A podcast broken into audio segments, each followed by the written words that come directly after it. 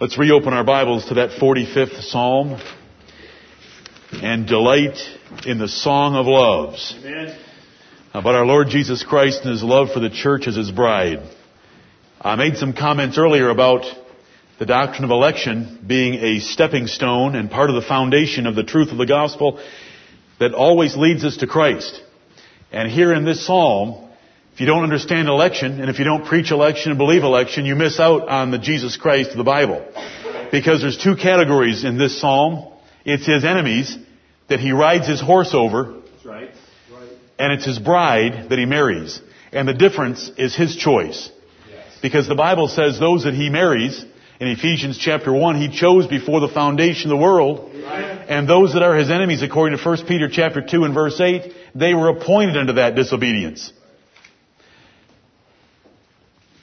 Election means that he chose some and left others, which we call the doctrine of reprobation, though that word is in the Bible. 2 Corinthians 13:5, Right. that Christ is in you except ye be reprobates. But the point being, even in a psalm like this, we see a distinction that God made by election between his enemies and his bride. And without election, Jesus Christ isn't really much of a savior at all. Right. If you don't teach election, then Jesus is a great big loser and a liar. He's a liar because he says he loves everyone, and yet he's going to burn most of them in hell. Right. He's a loser because he says he wants to save them all, but he only saves a few. What kind of a savior is that? That's, the, that's another Jesus Right. that some people get excited about, but it's another Jesus and it's another gospel. Right. And it's always presented in very favorable terms. It's always presented by very nice people because there is another spirit. The devil does not come up and say, I'm the devil. I'm going to hell and I want you to go to hell with me. Right. He comes up and says, don't you love Jesus? Don't you love this Jesus that's so easygoing and different than the Jesus in that church where you go? That's how he does it. He's always done it that way. Right. He doesn't come up and say, I'm the devil and I want to lead you into heresy and hell. He comes as a minister of righteousness. These are the words of 2 Corinthians 11. A minister of righteousness and an angel of light. That's right. Now that's tough.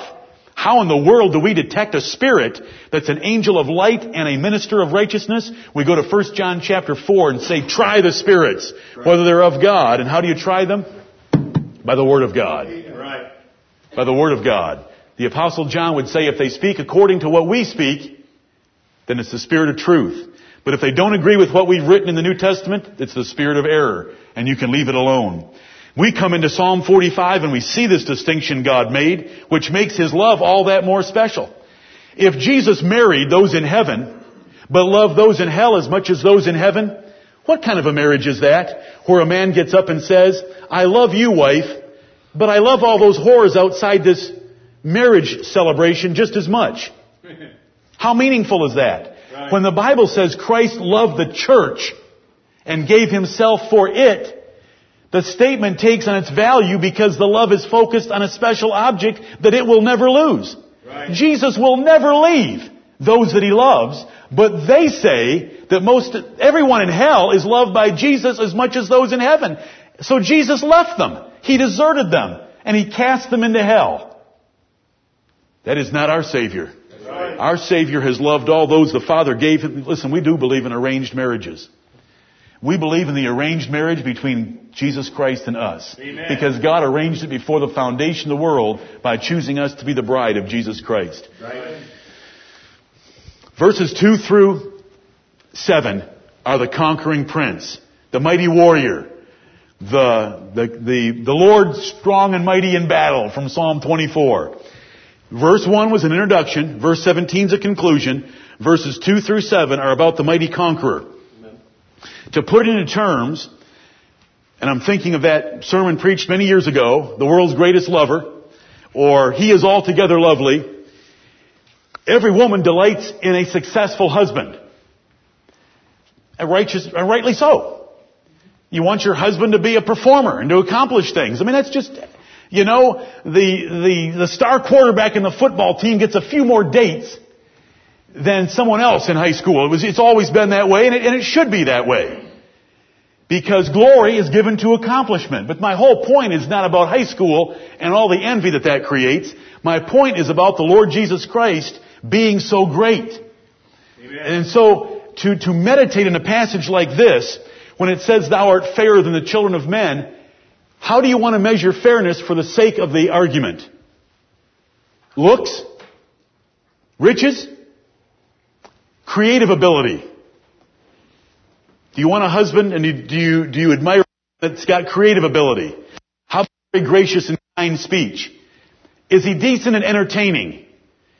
Is the Lord going to entertain us decently? Does he do it every day? Oh, yes. How about little acts of kindness?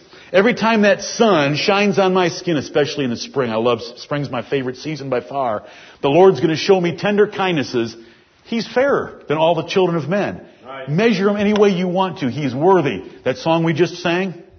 He's worthy to be loved by us, and he's worthy to be loved by all mankind. Right. How do you want to measure him? You want some meditation for this act? Send me a list. I'll rejoice in it. He's, do you want to be able to beat up all the bad guys and protect you from all the, the boogeymen? The Lord Jesus Christ took on the devil Amen. and defeated him and rescued us out of the palace. What a story. What a joyful sound we, should, we ought to have when we read this and think upon it and meditate upon it. This is better than any fairy tale that you can read. Jack and the Beanstalk, there wasn't a Jack, and there aren't beans that grow all the way up to the clouds. Oh, you don't need those kind of stories. You need Psalm 45. Amen. It'll make, it'll change your life. Let's go to verse 8 and look at the royal lover. He's gone, he's, he's gone off, he's defeated his enemies, he's come back, he's laid his weapons up in the armory, he's changed clothes. And the Bible wants us to know that because look at what it says. All thy garments smell of myrrh and aloes and cassia. That is not, those are not the smells of battle. Those are not the smells of blood, sweat, and dirt. That's when he comes back after having defeated his enemies and receives up, us up into glory as his church. I mean, we're in this affectionate relationship with him now because he's all tender toward us. There's nothing hard. There's nothing evil smelling. It's all pleasant. It's precious. We have the, we have the sweets of Zion's field now. It's just going to get better when we go to heaven. All thy garments smell. It just permeates him of myrrh and aloes and cassia. I'm not going to chase you through the Bible. I already told you I'd made a choice that I wasn't going to do that. These are special fragrances. A couple of them were used in the special anointing oil of the priests and could not be duplicated by the rest of Israel. They were not to take these ingredients and put them together because they were special. Some of these ingredients were used by women when they perfumed their bed to make the ultimate lovemaking place so that you would have something for your olfactory senses as well. That those are your, that's your nose. Your olfactory senses so that all your senses are being overwhelmed with lovemaking. It's in the Bible. It's in Proverbs chapter 7. It's in the Song of Solomon. All thy garments smell of myrrh and aloes and cassia. Out of the ivory palaces whereby they have made thee glad. To help you understand the eighth verse. Let's remember verses 7 and 9. Verse 7 says he has a bunch of fellows. These are called the friends of the bridegroom a bunch of fellows, but he had the Holy Spirit and anointing poured upon him more than them. And then in verse 9 we have honorable women that were attendants to the queen. So there's this plurality of female participants in the wedding party and a plurality of male participants in the wedding party, all for the picture of this great grand wedding party. He changed clothes, put on his sweetness. These, these fragrances are not to tell you that in heaven Jesus is going to smell like myrrh and aloes and cassia. These fragrances are His beauty.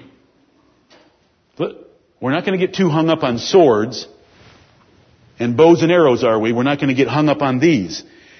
He is perfectly aromatic and the, and the scent and the virtues and the graces of the Lord Jesus Christ are beautiful. To behold, whether it's beholding them by the eyes, beholding them by the ears, grace is poured into thy lips. We love his speech, but we love his aroma. The sweetness of his character is delightful. All his garments are permeated with these scents that are highly exalted in the Bible. Remember, his weapons, his weapons were, and his purpose in fighting and the way he fought was truth and meekness and righteousness. We want to remember those things about him and not get hung up on the sense. You don't need to ask Chris after the assembly, our chemist, our resident chemist, what the properties are of these particular aromas. The point is, it's beautiful to your senses. Right. He is delightful. And he's been in his ivory palaces, which is a palace decorated with one of the most expensive commodities on earth, which is ivory. And there he's been made glad by those fellows delighting in him. The friends of the bridegroom and the honorable women all delighting in him.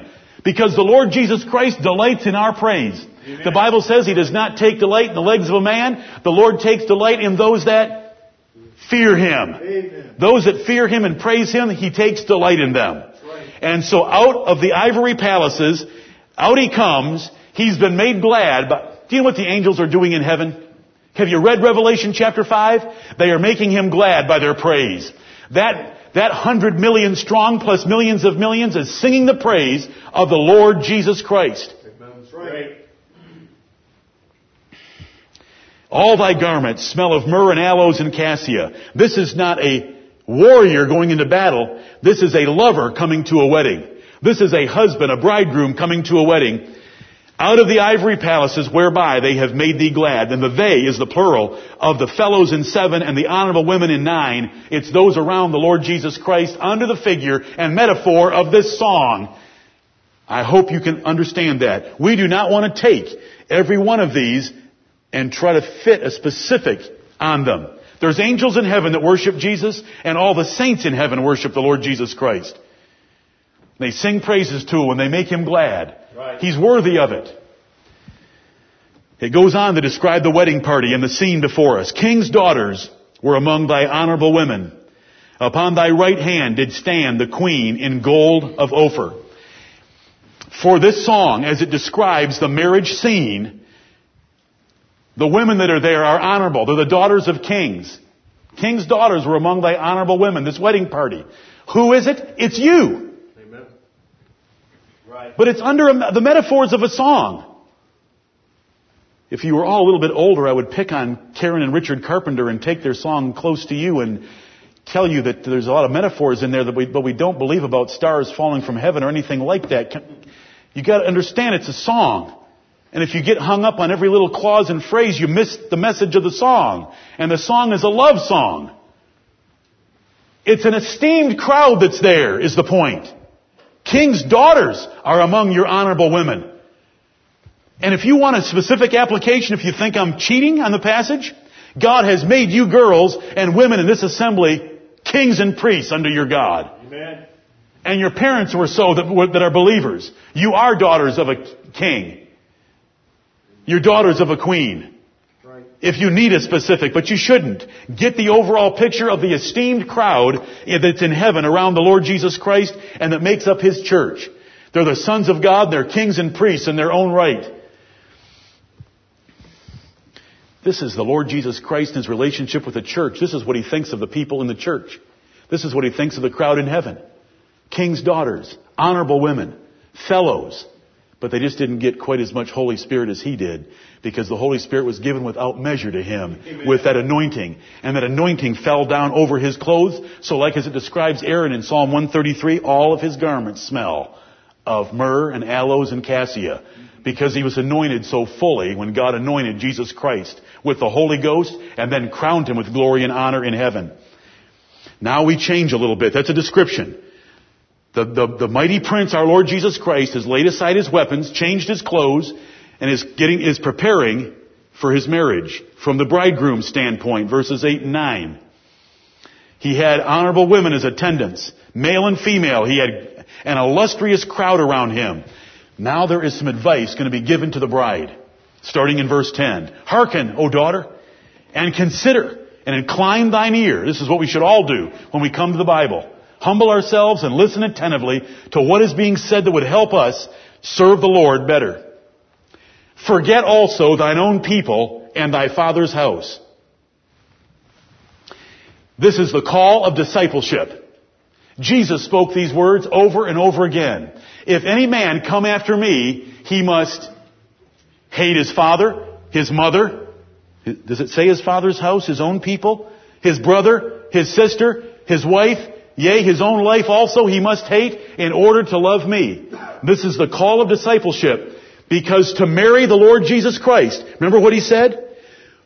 Whoso doesn't hate, if a man does not hate these other natural relationships in comparison to his love of Christ, he is not worthy to be my bride. I mean, the words are, he is not worthy to be my disciple. He cannot be my disciple. But the issue at stake in this psalm is being his bride. Forget your family. Forget the world. Forget your friends. Forget those that don't believe. Forget them. Forget also thine own people. Do you know what Jesus would say when a man says, I need to go bury my dead father? What did he say? Let the dead bury the dead, but come thou and follow me. Right. The lesson is, is throughout. Not to be a lover of those relationships and let them compete with Jesus Christ. Of course we love our wives. Of course we honor our parents. Of course, of course, of course. But we are rightly divide the scriptures and in comparison, there is no comparison. There's no competition between the two. Right. And so here we have the Lord saying, I'm going to be enough for you. Forget your worldly friends. Forget your worldly family. Forget those relationships down there. This is the relationship that counts. Forget also thine own people and thy father's house. He has called us out of this world. We are strangers and pilgrims in this world now, waiting to go to our eternal home in heaven, because our husband's preparing a home for us forever. We're just passing through this place. So shall the king greatly desire thy beauty. If you come after him with your whole heart, that means he's made a change in you, and you are showing that change and giving him what he wants. He wants your love. Do you know how much he wants your love? He made it the first commandment. And he said, Thou shalt love me with all thy heart, mind, soul, and strength. Right. And if you forget your own family, he, the Lord Jesus Christ knew that was the hardest test you would have. Sometimes it was money, but usually it was family. And he said, I didn't come to bring peace in families. You know, whenever any preacher gets up and says that God wants peace in families, he's not preaching the Bible.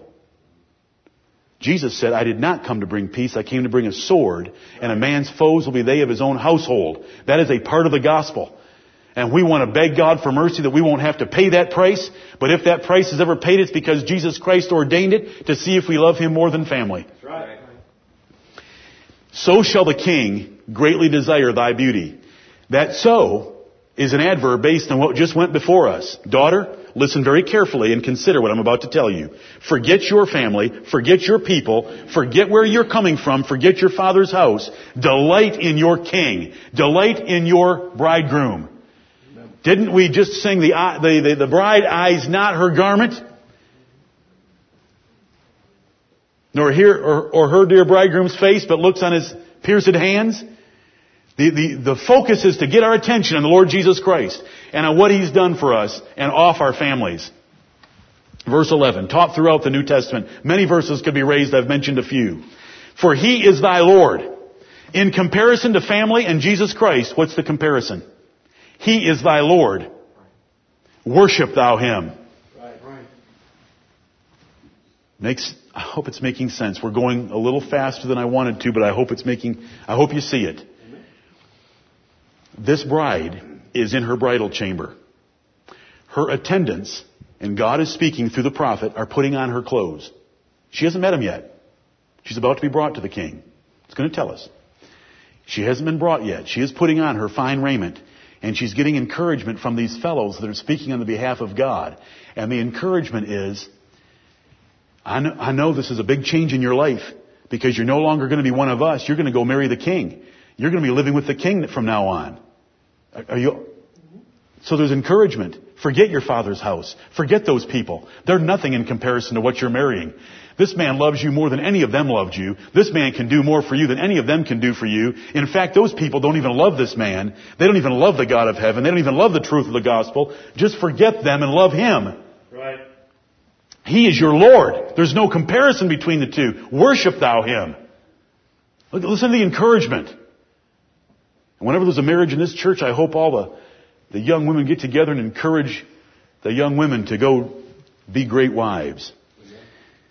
But we can't leave verse 11 yet. It says, So shall the king greatly desire thy beauty.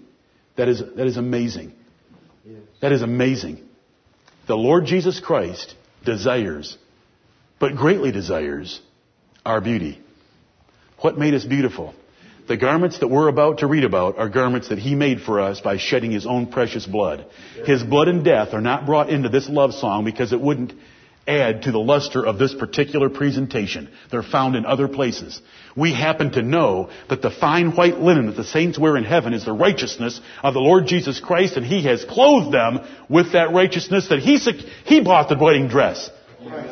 He planned, He designed the wedding dress. And do you know what its design is? It's perfect righteousness. It's the righteousness of the Lord Jesus Christ draped down over us. How many wrinkles are in it? Remember where we started this morning. How many wrinkles in this wedding dress? Have you women ever gone through that worry and hassle? It's gonna get a wrinkle? Oh, I'm sorry. I shouldn't. Is it gonna have a spot? No. A blemish? No. Listen to what Paul, thorough Paul was by the Spirit. Any other such thing? Ephesians chapter 5. Any other such thing? Nothing like that. No spots, no blemishes, no wrinkles. The Lord Jesus Christ has perfect, what, what about the bath that goes underneath? He has sanctified and cleansed us with the washing of water by the word. Ephesians 5:26. And how is it paid for? He gave himself. Ephesians 5:25, which we started off with. Isn't that wonderful? So shall the king greatly desire thy beauty. This is a love story. He picks ugly sinners and makes us beautiful in his sight. This is the gospel. This is the joyful sound. When you get on your knees and confess to the Lord in heaven for your sins, He forgives them. He can speak it because He's made you beautiful in His sight if you'll, for, if you'll repent. Without repentance, you're not beautiful. Right. Legally you are, but not practically. So shall the king greatly desire thy beauty. When we turn to Him and we love Him, we show the work of grace in our hearts. He loves us, and He loves us and greatly desires us. And we're clothed in His perfect righteousness. And this is encouragement being given by the gospel, spoken by the handmaidens and the virgin companions of this bride. All which make up the church of the Lord Jesus Christ, male and female, on earth and in heaven. In a, in a picture of a song. For you to delight in. Hearken, O daughter, and consider, and incline thine ear. Bride, listen to this. Forget your family. Forget your father's house. The king is going to greatly desire your beauty. He is your Lord. There is no comparison with anyone else or your family. Worship him. And the daughter of Tyre shall be there with a gift. Even the rich among the people shall entreat thy favor. You are going to be such a delightful bride. Oh, brethren, listen. You are going to be such a delightful bride that the richest city on earth, the daughter of Tyre, Right. shall be there with a gift, and the rich among the people are going to be entreating your favor. You are so illustrious, and you are so beautiful, that the Gentiles are going to flow to you. The rich Gentiles from the city of Tyre. There are whole chapters in your Bible about the city of Tyre. Have you, do you know anything about the history of the city of Tyre? I'm not going to take you there. It's too, too distracting. Very rich city. God spoke against their riches. But the daughter of Tyre is going to be there with a gift. Were there any from Tyre and Sidon that came and met the Lord? Je- Thank you. Yes, brother. Yes. Right. The woman of Canaan and others came from Tyre and Sidon to meet the Lord Jesus Christ. They're going to come with a gift to this wedding party. Bride, don't be nervous. You're so illustriously beautiful. You're so desirable that even the, even the best woman of Tyre is going to be there. And the rich among the people are going to entreat your favor.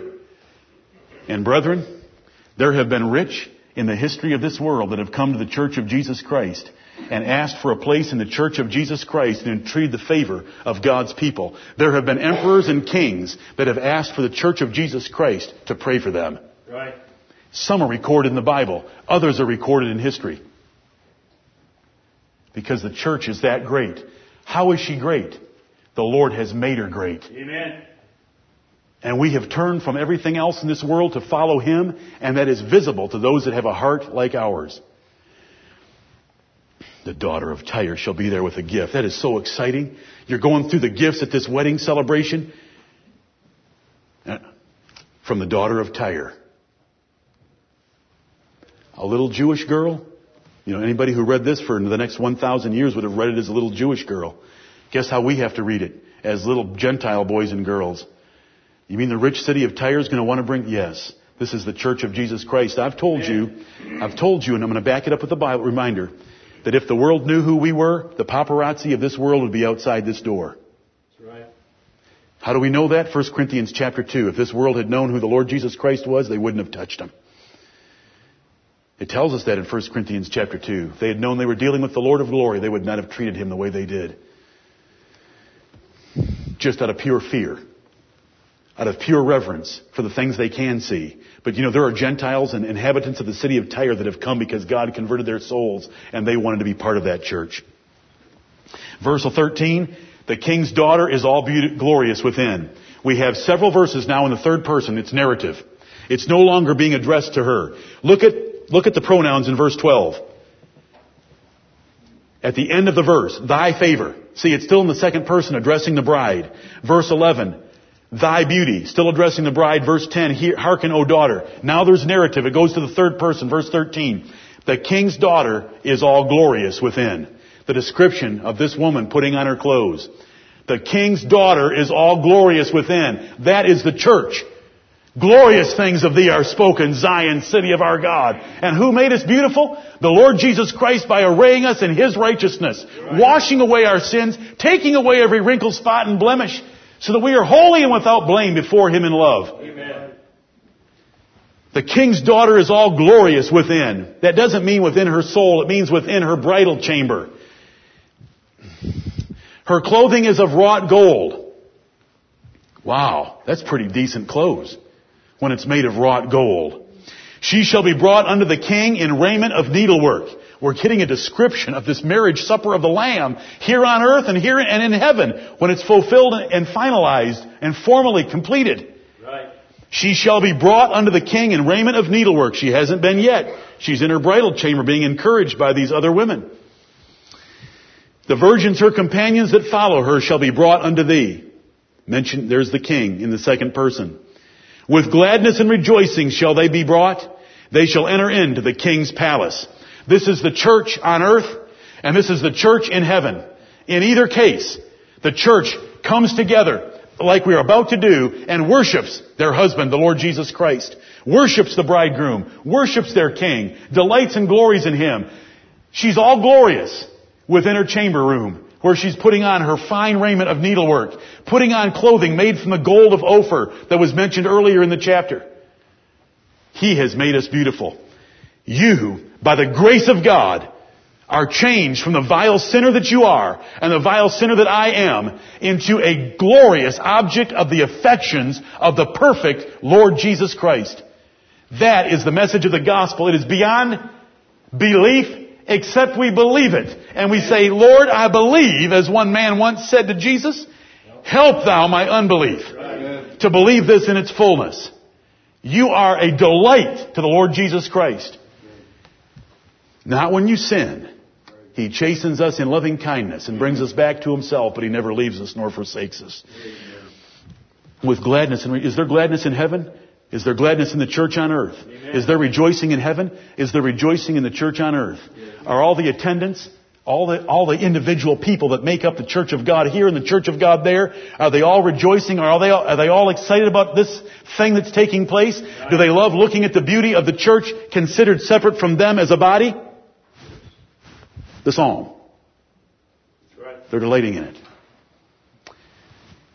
Instead of thy fathers, the fathers that you left, Oh, this is. Instead of thy fathers shall be thy children, whom thou mayest make princes in all the earth. Did Jesus Christ teach a lesson that any man who forsakes father and mother, brother, sister, houses, lands now shall receive a hundredfold, a hundredfold now in replacement, brothers, sisters, fathers, mothers, in the church of Jesus Christ. And what else do they get tacked on? Eternal life in the world to come. Verse 16, instead of thy fathers shall be thy children. Through the, through the gospel of Jesus Christ, through his electing grace, we have all these relationships that, are, that replace those relationships of family and friends in the spirit, spiritual kingdom of the Lord Jesus Christ, in a local church, and so many more when we get to heaven. The spirits of just men made perfect. Instead of thy fathers shall be thy children, whom thou mayest make princes in all the earth. Because every time you perform an act of service and love and charity toward a brother or a sister in this assembly or another assembly of true believers, when you love them, serve them, teach them, provoke them, warn them, instruct them, help them, serve Jesus Christ better, you're making princes in all the earth. Any t- anything that we do as a church or you do as an individual towards someone else, you're making them spiritual princes in the earth. You're building up the kingdom of God, and everyone in the kingdom of God is a prince. Right. Right. Because we're kings and priests unto our God. Made that way by the Lord Jesus Christ. Verses 2 through 7. The conquering prince who destroyed all our enemies, including sin, death, hell, and the grave. Verses 8 through 16. The royal lover who puts on a different set of clothing that is very pleasant, very aromatic, and he loves us. He loves us dearly. He greatly desires our beauty. We are all glorious in that chamber where we are being clothed upon with the clothing, the, the wedding dress that He bought for us by the purchase price of His own precious blood. Right. And what are we called upon to do? Leave the enticements of this world of family and friends that would take us away from the true worship of the true Jesus Christ and follow Him with all our hearts because He is our Lord and He is worthy of that worship. And instead of those relationships, we will have a whole lot more relationships through the expansive power of the kingdom of heaven that is growing all the time where we are able to invent, invest in princes of the earth and be spiritual fathers and mothers to the children of this assembly. David's heart was blown up with wanting to get this stuff out. He got out verses 2 through 16 and he concludes, I will make thy name to be remembered in all generations. Has he done it? Amen.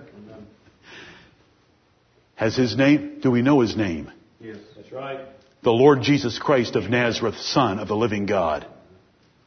I will make thy name to be remembered in all generations. God did it by exalting his son Jesus and raising him from the dead. David did it by writing the word of God. The Holy Spirit does it every day by witnessing in our hearts and blessing the preaching of the gospel to make mention of his name.